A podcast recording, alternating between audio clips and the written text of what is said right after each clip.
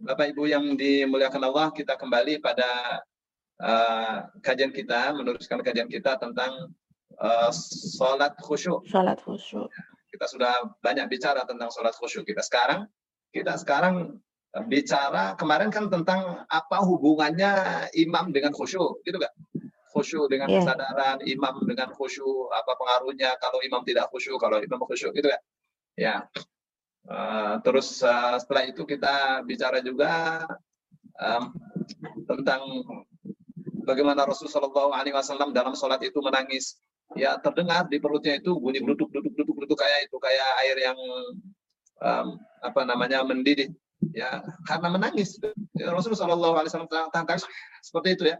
Seperti ini seperti apa sih kalau kalau ada ceret kita kita, kita mas air di ceret itu keluar kayak seperti itu ya Eh, keluar suara mendidihnya itu. Nah, seperti itu ya. Jadi uh, kalau dia jadi dia menangis kenapa? Karena uh, dia membandingkan dirinya dengan apa yang tertulis di dalam Al-Qur'an itu. Apa yang dibacanya, apa yang didengar dari Al-Qur'an itu. Dia bandingkan dirinya.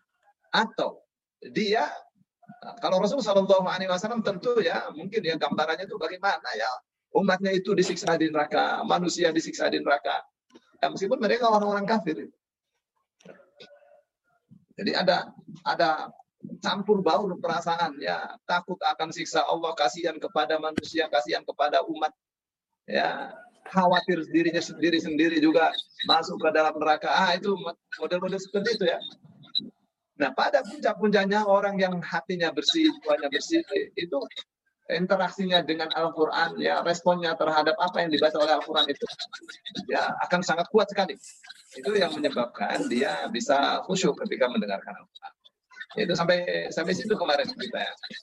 Nah sekarang uh, ada sabda Rasul Shallallahu. Ya beliau mengatakan, "Afdalu salatil mar'i fi baitihi illa al-maktubah." Ya, sholat seseorang yang paling afdol itu di rumahnya. Kecuali sholat wajib. Oh ya, jadi hadis sahih itu ya dari Imam Bukhari, Muslim, Abu Dawud, Tirmidzi, Nasai, di Muwatta ada, di Musnad Imam Ahmad bin Hanbal ada. Ya. Oh, hadis ini sahih ya. Afdalu salat al-mar'i fi baitihi illa al-maktubah. Ya. Salat yang paling afdal bagi seseorang adalah di rumahnya kecuali sholat wajib. Ya. Nah, jadi kenapa ya ada suara-suara ya?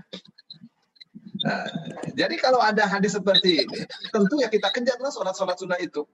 Ya, jadi um, sholat-sholat sunnah terkadang kalau rawatib tidak bisa ya. Rawatib itu, rawatib itu terkadang harus di masjid. Ya, karena kalau dilaksanakan di rumah nanti terlambat sholat berjamaah gitu kan. Jadi sebelum sebelum adzan pas adzan sudah di masjid. Sehingga sehingga begitu selesai adzan ada sempat untuk sholat sholat qabliyah ya. Begitu ya. Terkadang orang mau sholat ba'diyah di rumah khawatir sampai rumah uh, batal terus malas wudhu lagi. Ya jadi sholat ba'diyahnya di masjid ya. tapi tetap ya kalau kita lihat Rasul Shallallahu Alaihi Wasallam sholat qabliyah ba'diyah itu ya di rumah Gitu. Makanya Ibnu Umar mengatakan saya hafal dan saya jaga amalan dari Rasul Shallallahu Alaihi Wasallam 10 rakaat rawatib di rumah. Ya, apa saja itu qobliyah dan ba'diyah zuhur. Empat kan? Tuh, maghrib, ba'diyah maghrib, ba'diyah isya. Tuh, delapan. Terus qobliyah subuh. Sepuluh. Ya.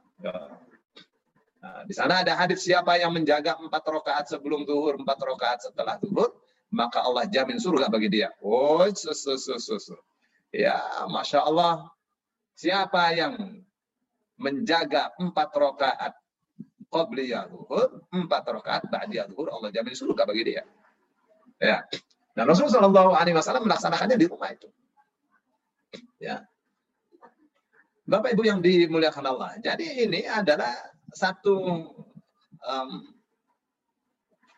nasihat dari Rasul Shallallahu Alaihi Wasallam meskipun bentuknya pernyataan ya, ya sholat seseorang yang paling afdol itu di rumahnya kecuali sholat sholat wajib. Ya meskipun ini pernyataan, tapi isinya adalah adalah pelajaran ya atau perintah ya. Sholat di rumah itu jadikanlah rumah itu untuk sholat sunnah. Ya lakukanlah sholat sunnah itu di rumah karena itu afdol. Ya. Nah sekarang ya sebenarnya kalau kita hitung ya um, itu sholat Rasul Shallallahu Alaihi Wasallam itu minimal 40 rakaat sehari semalam ya bagaimana itu ya kita hitung ya misalnya Nah, kita hitung 17 rokaat. 17 rokaat. Ini sholat wajib. ya. Terus 11 rokaat. Sholat malam. Berapa tuh? 28 ya. 28. Terus 12 rokaat. Wajib. 40. Ya, 40 rakaat. Gitu ya. Nah, 12 rakaat yang rawatib itu ya. Dua zuhur, dua zuhur, ya. Terus dua maghrib, dua ba'di Aisyah, dua qobliya subuh. Nah, terus ada satu lagi ya, um, 12 ini satunya masuk di qobliya maghrib. Ya, kenapa? Karena Rasul Shallallahu Alaihi Wasallam mengatakan, "Sallu qabla sallu rak'ataini qabla al-maghrib, sallu rak'ataini qabla al-maghrib." Liman sya'a. Ya, satu, dua, tiga, empat, lima, enam. Ya. Salatlah dua rakaat sebelum maghrib, salatlah dua rakaat sebelum maghrib. Liman sya'a bagi orang yang mau. Kenapa Rasul mengatakan liman sya'a? Karena uh, khawatir ini dianggap wajib. Gitu ya. Jadi 40 rakaat. Oke okay, ya.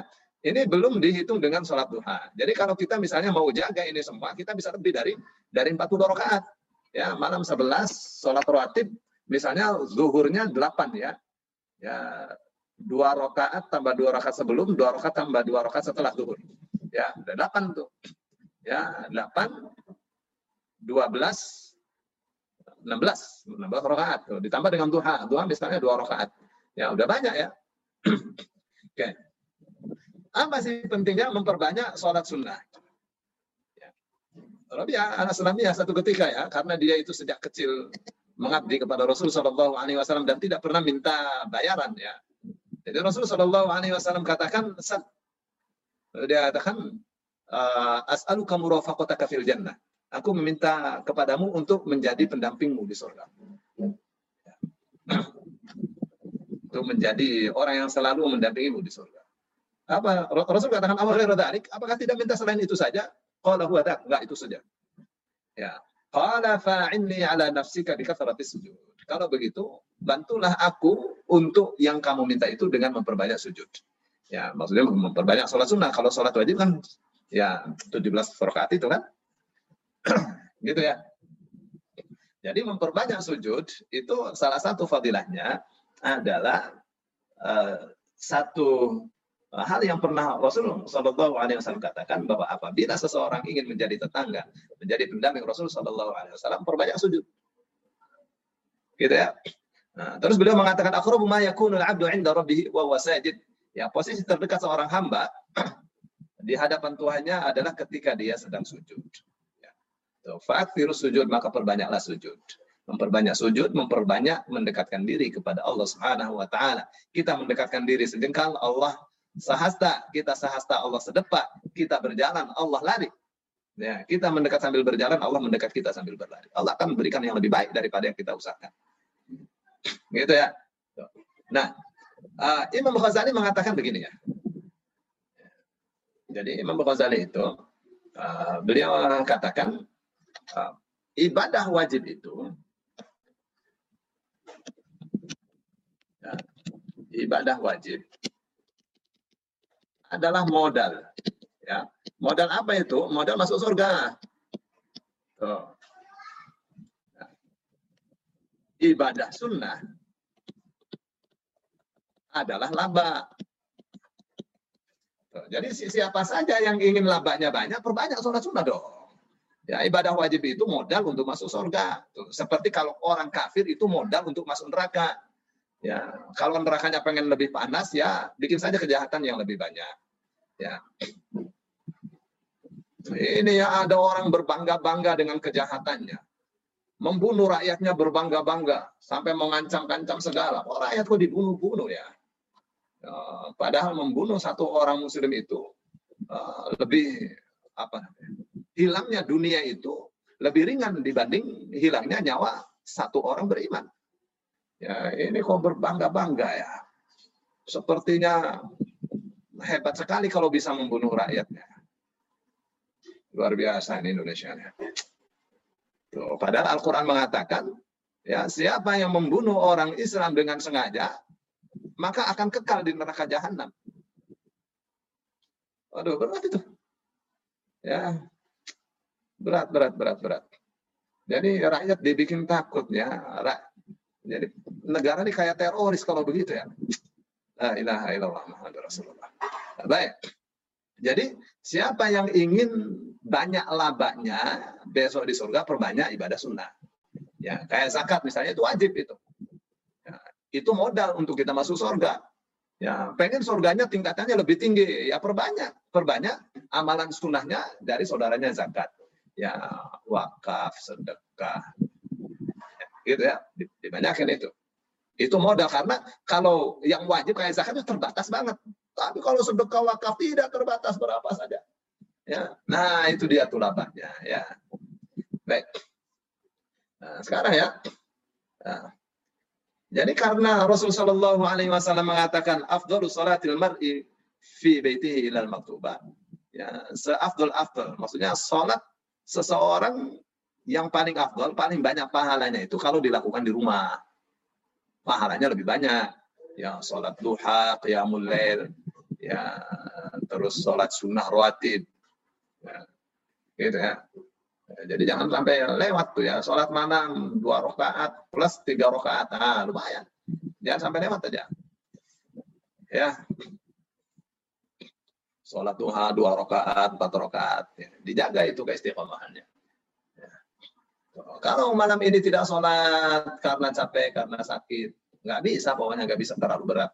Ya jangan lama-lama jatuhnya Ya, biasanya kalau jatuhnya satu minggu itu sudah berat lagi tuh untuk membiasakan. Ya, sholat malam. Cepat-cepat bangun. Ya. Nah, sekarang ya, supaya sholat sunnah kita di rumah itu khusyuk, ya ambil tempat, ya pilih tempat uh, yang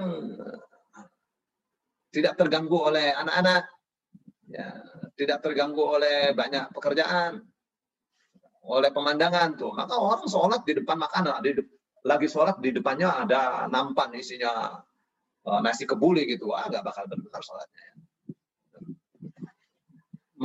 Tidak ada makanan di depan saja terkadang terbayang makanan enak. Ya ini bagaimana ya nasi kuning, nasi jinggo, nasi kucing ada depan mata. Ya. Jadi yang bersih ya tempat untuk sholat di rumah. Yang bersih yang uh, dikondisikan ya supaya itu Eh, menjadikan penyebab kita untuk bisa khusyuk di dalam sholat subuh. Ya, jadi atmosfernya itu kita bentuk, ya, atmosfer yang yang bersih, yang wangi, ya supaya itu bisa membeningkan jiwa kita, ya bisa uh, apa namanya hati kita, jiwa kita itu bisa uh, uh, bisa cerah, ya. terus pikiran kita juga bebas ya, tidak terganggu oleh urusan dunia. Bapak Ibu kan merasa ya kalau sholat di Masjidil Haram, di Masjidil Aqsa, aduh, enak sekali kita ibadah ya. Imamnya bacanya panjang juga malah senang kita ya. Kenapa? Karena nggak ngurusin dunia, kan? Nggak ada pikiran dunia. Tapi orang yang umroh itu HP-nya di tangan tatetot tatetot ya ngurusin sambil sambil ibadah sambil ngurusin bisnis. Waduh, waduh, waduh ya mbok yo ntar di luar masjid lah gitu mah ya gitu. Lagi di dalam masjid matiin aja tuh HP-nya ya ini masuk masjid HP dibuka terus mestinya untuk berdoa untuk berzikir yang dibaca nah ya. Ya. Nah jadi uh, harus ada ya semacam uh, rencana ya kapan kita bisa menangis saat sholat. Gitu ya di, dikondisikan oh ini ayat yang saya mau baca saya hafalkan ah saya baca tafsirnya gitu ya dibaca tafsirnya sehingga masuk maknanya di dalam hati ya masuk mananya di dalam hati akan terbayang neraka, terbayang surga, bisa membandingkan dirinya dengan apa yang ada di dalam Al-Quran itu. Ya. Masa sih tidak pernah bisa menangis saat sholat, sayang banget ya. Baik. Nah. Ini ya, ketika kita sholat sendirian, ketika kita sholat sendirian, rasakanlah bahwa kita sedang ber, berasyik masyuk dengan Allah Subhanahu wa taala. Ya, kita sholat sendirian, zikir sendirian, ketahuilah saat itu adalah saat yang paling uh, momen yang paling bagus ya, paling hebat antara kita dengan Allah. Kita berbisik kepada Allah. Ya, kita mengadu kepada Allah, kita meminta kepada Allah. Nah, nah keadaan yang tidak bisa dijumpai kalau kita sholat berjamaah. Ya. Nah, karena terkadang orang ya kalau uh, takarrub kepada Allah di kanan kirinya ada orang lain terus bergerak apalagi anak-anak yang terkadang kita sholat dia badut gitu ya jadi ikut ketawa deh kita ya anak-anak terkadang ya atau tidak bikin ketawa tapi tangannya pukul adiknya. Aduh ya kayak model si Yusuf ini. Ya jadi nggak tenang kita. Ya, terkadang ya kita sholat kanan kiri kita badannya bau rokok ya. Atau badannya ya bau lah seperti tidak mandi beberapa hari. Ya wah ini ya, ya terkadang dari mulutnya bau jengkol bau pete ah ini mengganggu ya mengganggu kekhusyuan.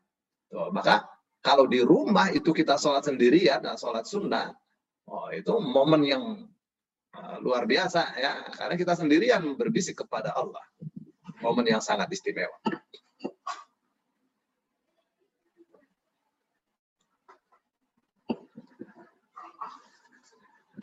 Ya, mungkin ya, mungkin di antara hikmah dianjurkannya seseorang, dianjurkannya orang Islam oleh Rasulullah Shallallahu Alaihi Wasallam untuk sholat sholat sholat sunnah di rumahnya itu supaya atmosfer yang membuat dia khusyuk, ya, di mana dia berkhalwat, dia bisa uh, berasyik masuk dengan Allah Subhanahu Wa Taala, ya, karena ya, ya hanya di rumah saja itu bisa.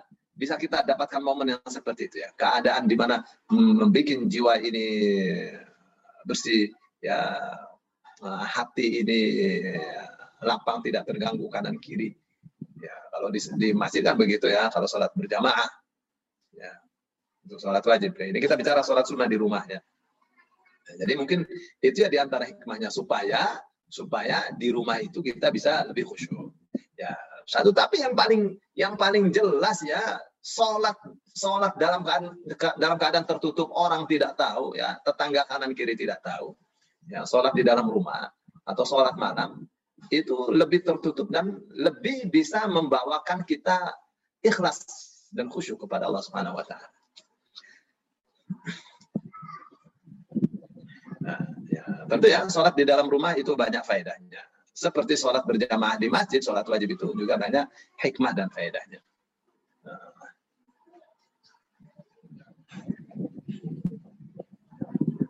Begini ya, uh, sekarang kemarin saya bercerita ya tentang bagaimana Sufyan Ats-Tsauri merasa dirinya melakukan dosa besar, yang merasa tersiksa karena tiga tahun tidak bisa sholat sholat malam.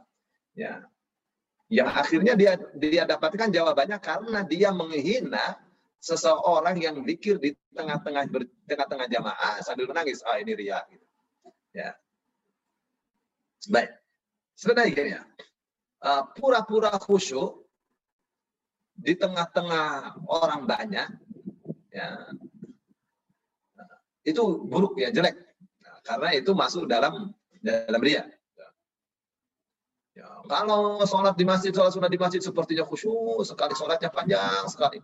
Eh, sholat di rumah cepat-cepat, nah ini nggak benar ya. ya. Benar.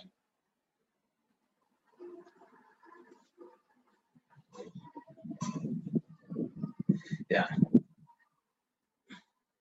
Itu orang-orang banyak ya dalam dalam sejarah ya, dalam dalam kisah-kisah orang yang saleh. Mereka apabila melakukan safar, mau sholat sunnah, mereka itu sebisa mungkin orang lain tidak lihat. Gitu. Ya. karena khawatir ria gitu, khawatir, khawatir dalam hatinya itu ada ada ria. Nah, misalnya sholat di masjid, dia mau cari tempat yang tidak terlihat dari sisi sini. Oh, dia di uh, di belakang misalnya ya dari sisi sini akan tertutup oleh oleh tiang. Jadi dia di di samping tiang. Ya, sehingga tidak terlihat oleh orang yang sebelah sini. Meskipun dari sana terlihat, ya minimal dari satu sisi dia tidak terlihat. Itu contoh saja. Uh, Ibnu Abi Hatim ada dia bercerita tentang Muhammad bin Ahyun. Ya, Muhammad bin Ayun ini sahabatnya Ibnu Mubarak dalam sebuah dalam uh, salah satu perjalanan jauhnya. Ya. ya. Muhammad bin Ayun itu orang yang sangat uh, sangat dermawan sekali ya uh, kepada Ibnu Mubarak. Ya. Jadi Ibnu Abi Hatim mengatakan kana data lailatin wa nahnu fi ghazatir Rum. Muhammad bin Ayun ya.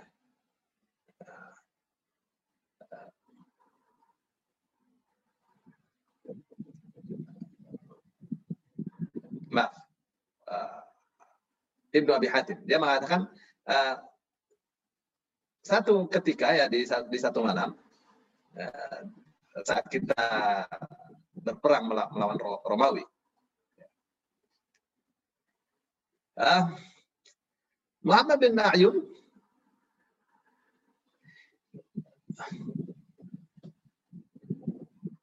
itu dia berbaring ya dia letakkan kepalanya untuk memperlihatkan dirinya kepada uh, Ibnu Mubarak bahwa dirinya itu tidur. Ya.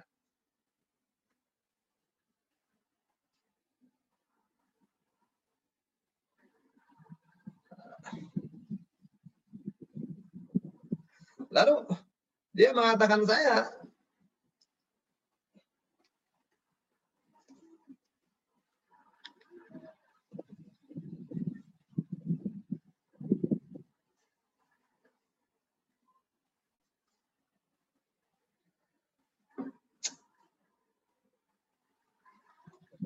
maaf ya ini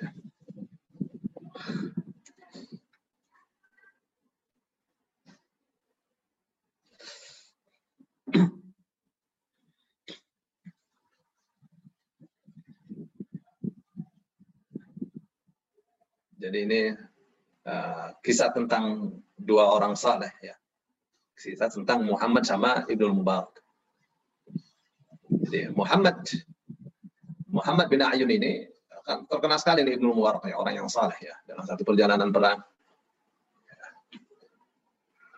Jadi Muhammad bin Ayun dia cerita satu ketika ya kita ikut perang menghadapi Romawi. Ya, Ibnu Mubarak itu pergi meletakkan kepalanya untuk memperlihatkan kepada Muhammad bin Ayun bahwa dirinya tidur. Kata Muhammad bin kata Muhammad bin Ayun, uh, uh, saya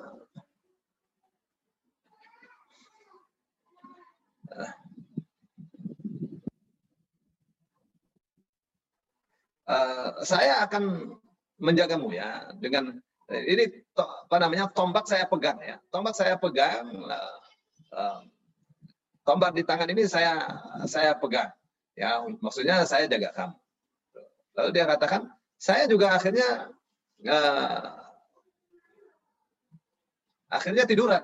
Tapi saya tidak tidur sebenarnya. Pura-pura tidur saja kata Muhammad bin Ayun ya uh, Terus Muhammad bin eh, Ayun mengatakan, um, Ibnu Mubarak mengira saya tidur. Dia kira saya sudah tidur. ya. Lalu bangun Ibnu Mubarak. Terus dia sholat. Ya, sampai subuh dia sholat. Dia katakan, dan saya mengintai dia sholat. Ya, untuk begitu terbit fajar, dia bangunkan Ibnu Mubarak bangunkan saya kata Muhammad bin Ayun ya. Ya, dia kira saya tidur. Muhammad, Muhammad bangun. Gitu. Lalu saya katakan, saya memang belum tidur. Saya memang tidak tidur. ya, begitu dia mendengarkan, ya, begitu Ibnu Mubarak mendengarkan bahwa, mendengar bahwa Muhammad tidak tidur, ya, apa katanya? Setelah itu Ibnu Mubarak tidak mau mengajak saya bicara. Ya, dia nggak suka sekali kalau ibadahnya itu terlihat. Jadi sedih sekali karena sholatnya itu terlihat oleh oleh kawannya. Ya, saat berperang di, di pokoknya sepanjang peperangan itu ada seperti terpukul kayak merasa tertipu gitu oleh Muhammad bin Ayyub. Ya, dia nggak suka dengan perangainya Muhammad bin Ayyub. Nah, ya, kenapa? Karena uh, uh, karena dia melihat bahwa perangnya seperti itu tidak baik gitu. Buat apa itu pura-pura? Ya, dia dia sudah berusaha untuk menyembunyikan ibadahnya, tapi ada seorang yang mengintainya terus dia sampai sampai subuh ya. ya dia nggak mau itu rahasianya itu di, disebar. Gitu. jadi kata Muhammad bin Ayub, ya saya sampai beliau wafat saya tahu sekali beliau itu adalah orang yang kapan saja melakukan amal soleh maunya orang lain tidak tahu. Muhammad bin Ali katakan, saya tidak pernah melihat ada orang yang soleh yang paling merahasiakan kebaikannya dibanding dia. Ini orang yang paling hebat, paling pandai merahasiakan kebaikannya, ibadah-ibadah sunnahnya. Ya, orang melihat dia biasa-biasa saja, padahal oh, ibadah sunnahnya. Ya, saya ada di tetangga orang Aceh ya. Itu kawannya Pak Adiasa Daud ya. Dulu saya uh, ngajar kelompoknya Pak Adiasa itu berapa tahun? Itu dua tahun apa tiga tahun ya. Jadi orang terlihat biasa-biasa saja. Ya, biasa olahraga, ya, namanya uh, kaum muda ya. Uh, begitu dia meninggal, oh yayasan yatim piatu dari sana banyak sekali masing-masing kasih sambutan, masing-masing mengatakan kita kehilangan. Ya. Setiap bulan kita dapat santunan, ya apa namanya panti asuhan kita dapat santunan kita istrinya nggak pernah tahu, istrinya nggak tahu, istrinya nggak tahu banyak sekali yang kunjung. Ya, ya. ternyata masjid yang di sini ya masjid di kompleks saya juga begitu merasa kehilangan masya Allah katanya kita bangun-bangun Mas bangun masjid ini dibantu banyak oleh dia. Waduh, namanya harum luar biasa. Nah ini orang paling pandai merahasiakan uh, kebaikannya. Nah, baik. Jadi uh, sholat sunnah di rumah itu adalah so, sa, satu kesempatan ya untuk merahasiakan amalan kita, uh, amalan baik kita dengan Allah Subhanahu Wa Taala dari pandangan manusia, pandangan orang. Baik itu sholat uh, sholat uh, sunnah ya di dalam rumah. Ya, jadi diingat beberapa hal. Ya, pertama sholat sunnah, sholat sunnah di rumah itu uh, sholat yang paling afdol. Ya, sholat yang paling afdol. Sholat sunnah apa saja itu ibadah yang paling afdol dalam. Ya, ya kecuali sholat sholat wajib. Ya, satu ya. Terus yang kedua pesannya perbanyak sholat sunnah. Memperbanyak sholat sunnah, memperbanyak laba besok di akhirat. Ya, semua orang masuk surga. Ya, akan ditentukan tingkatannya dari banyak sedikitnya banyak sedikitnya ibadah sunnah. Ya, salah satunya adalah adalah sholat sholat sunnah. Ya, yang kedua ya. Terus yang yang ketiga untuk bisa khusyuk mesti dipersiapkan di dalam rumah itu tempat khusus untuk sholat ya yang jauh dari keributan anak-anak. Ya kalau ada anak ya. Ya. Terus ya dikondisikan. Jangan kita lagi sholat yang ini setel musik, yang ini setel rock, yang si yang ini terdengar anak lagi main game, waduh terganggu kita. Ya. Nah, terus uh, ada satu hal yang uh, tampaknya ini penting untuk kita ya. Banyak mata ini dipakai untuk membaca Al-Quran supaya itu bisa meriplis apa yang kita lihat selain Al-Quran. Ya, kenapa? Karena terkadang yang muncul itu ya Nah, apa yang kita tonton itu saat kita sholat. Nah, dengan memperbanyak Al baca Al-Quran, mata ini akan bisa menutup ya apa namanya uh, memori yang bakalnya muncul saat sholat yang mengganggu kekhusyuan sholat. Ya, baik. Terus berikutnya adalah tentang uh, ada Bapak Ibu dalam surah Al-A'raf ya, ayat 27. Nanti ini saya buka ya.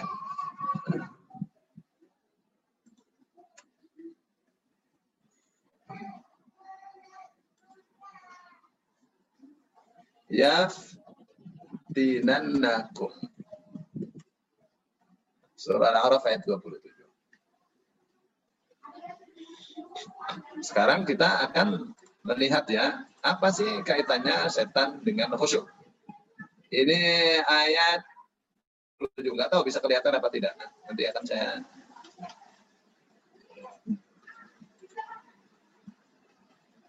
Ya Bani Adam.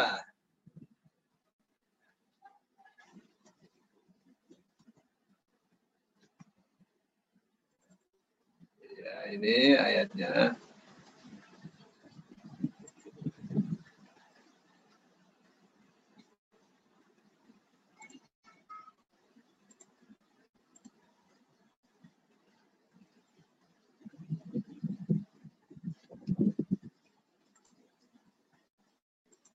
Nah, ini besar ya.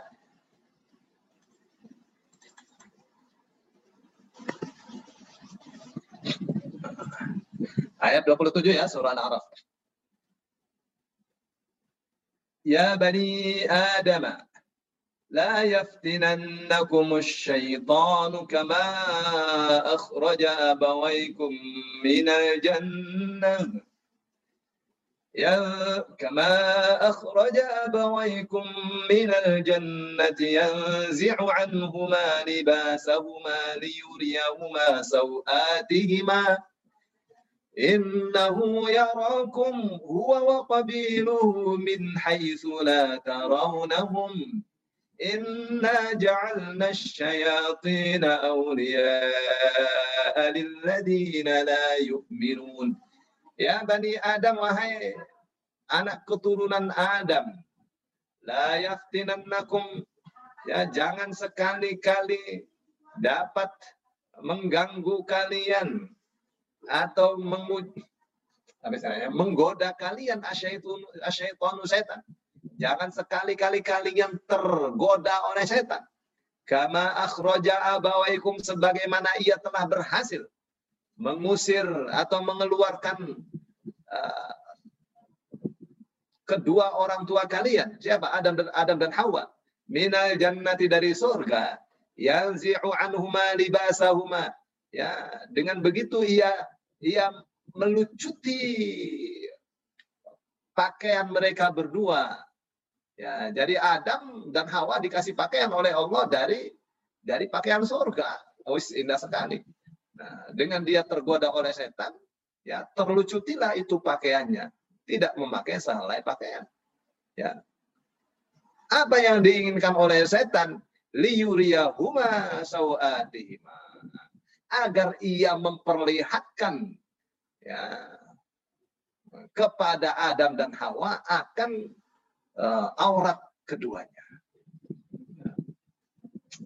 Yang jahat nih ya setan ya. Gitu ya. Jadi memang misi awalnya itu bagi iblis itu bagaimana manusia itu oratnya terlihat. Kalau manusia telanjang itu udah berhasil itu setannya. Terlihat oleh orang lain. Ya. Baik. Innahu yarakum huwa wa qabiluhu min haitsu la tarawunahum. Innahu sesungguhnya dia. Setan ini maksudnya iblis ya. Yarakum ia melihat kalian huwa dia wa qabiluhu dan yang sebangsanya jin min haitsu la tarawnahum min haitsu dari sisi dari dimensi la tarawnahum di mana kalian tidak dapat melihat mereka. Ya, dimensinya berbeda ya. ya. Jin bisa melihat kita, kita tidak bisa melihat jin. Gitu ya. ya. Malaikat bisa melihat jin, jin tidak bisa melihat malaikat. Ya. Tuh, meskipun sama-sama gaibnya ya Alam kubur gaib, jin gaib, jin nggak bisa di alam kubur. Kalau bisa di alam kubur nggak ada jin kafir lah. Ya, dimensinya berbeda. Ini alam nih dimensinya macam-macam. Ya. Baik, inna ja'alna syayatina awliya'a lilladzina la yu'minun. Ya, sesungguhnya kami telah jadikan setan-setan itu sebagai pelindung-pelindung bagi mereka-mereka yang tidak beriman. Ya. Jadi orang-orang kafir itu ya dilindungi oleh setan. Ya, orang-orang jahat itu dilindungi oleh setan. Baik. Apa nih yang bisa kita ambil? Pelajaran apa yang bisa kita ambil dari sini? Ya. Nah, ini artinya apa ya? uh,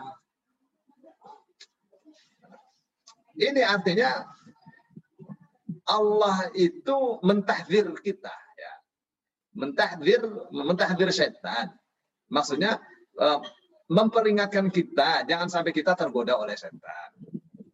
Gitu ya. Apa hubungannya dengan sholat khusyuk? Kalau sholat kita tidak khusyuk, itu pasti terganggu oleh godaan setan itu. Ya, diajaknya pikiran kita ke pasar, diajaknya pikiran kita ke, aduh, ya itu. Ya, ke mana-mana otak kita, hati kita saat sholat ya, itu gangguan setan tuh ya. Jadi mesti, uh, mesti apa namanya, mesti kitanya terjaga dari itu. Ya. Nah, terus Allah juga larang kita untuk mengikuti eh, langkah-langkah setan. Ya wala tattabi'u khutuwati syaitan. Ya. Ya ayyuhalladzina amanu hai orang-orang yang beriman la tattabi'u khutuwati syaitan. Janganlah kalian mengikuti langkah-langkah setan. Wa man yattabi' khutuwati syaitan Nah, barang siapa mengikuti langkah-langkah setan, fa innahu ya'muru bil fahsya'i wal munkar, maka sesungguhnya ia akan selalu memerintah untuk untuk memperbuat yang keji dan mungkar. Contoh itu ciri ya. Kalau seseorang pengennya berbuat keji, berbuat yang mungkar, ya itu sudah uh, mengikuti perintah setan ya. Sudah mengikuti perintah setan. Ya, langkah-langkahnya jangan diikuti, ya perintah-perintahnya apalagi. Nah, nah, di antara tipuan setan, ya, tipu daya setan kepada manusia adalah eh, dia berusaha selalu, selalu berusaha, selalu berjuang supaya orang sana tidak khusyuk. Kenapa? Karena setan tidak suka kalau manusia itu sukses. Ya. Apa hubungannya sholat dengan sukses? Sholat kalau khusyuk itu sukses. Ya, itu tanda tandanya dia itu mulia di hadapan Allah. Qad aflahal mu'minun, sungguh telah sukses orang-orang yang beriman. Siapa mereka itu? Alladzina hum fi salatihim khushu'un, yaitu orang-orang yang di dalam salatnya khusyuk. Jadi, salat khusyuk itu tanda tanda kesuksesan seseorang. Jadi sayang kalau kita tidak dalam sholat ya. Gitu ya.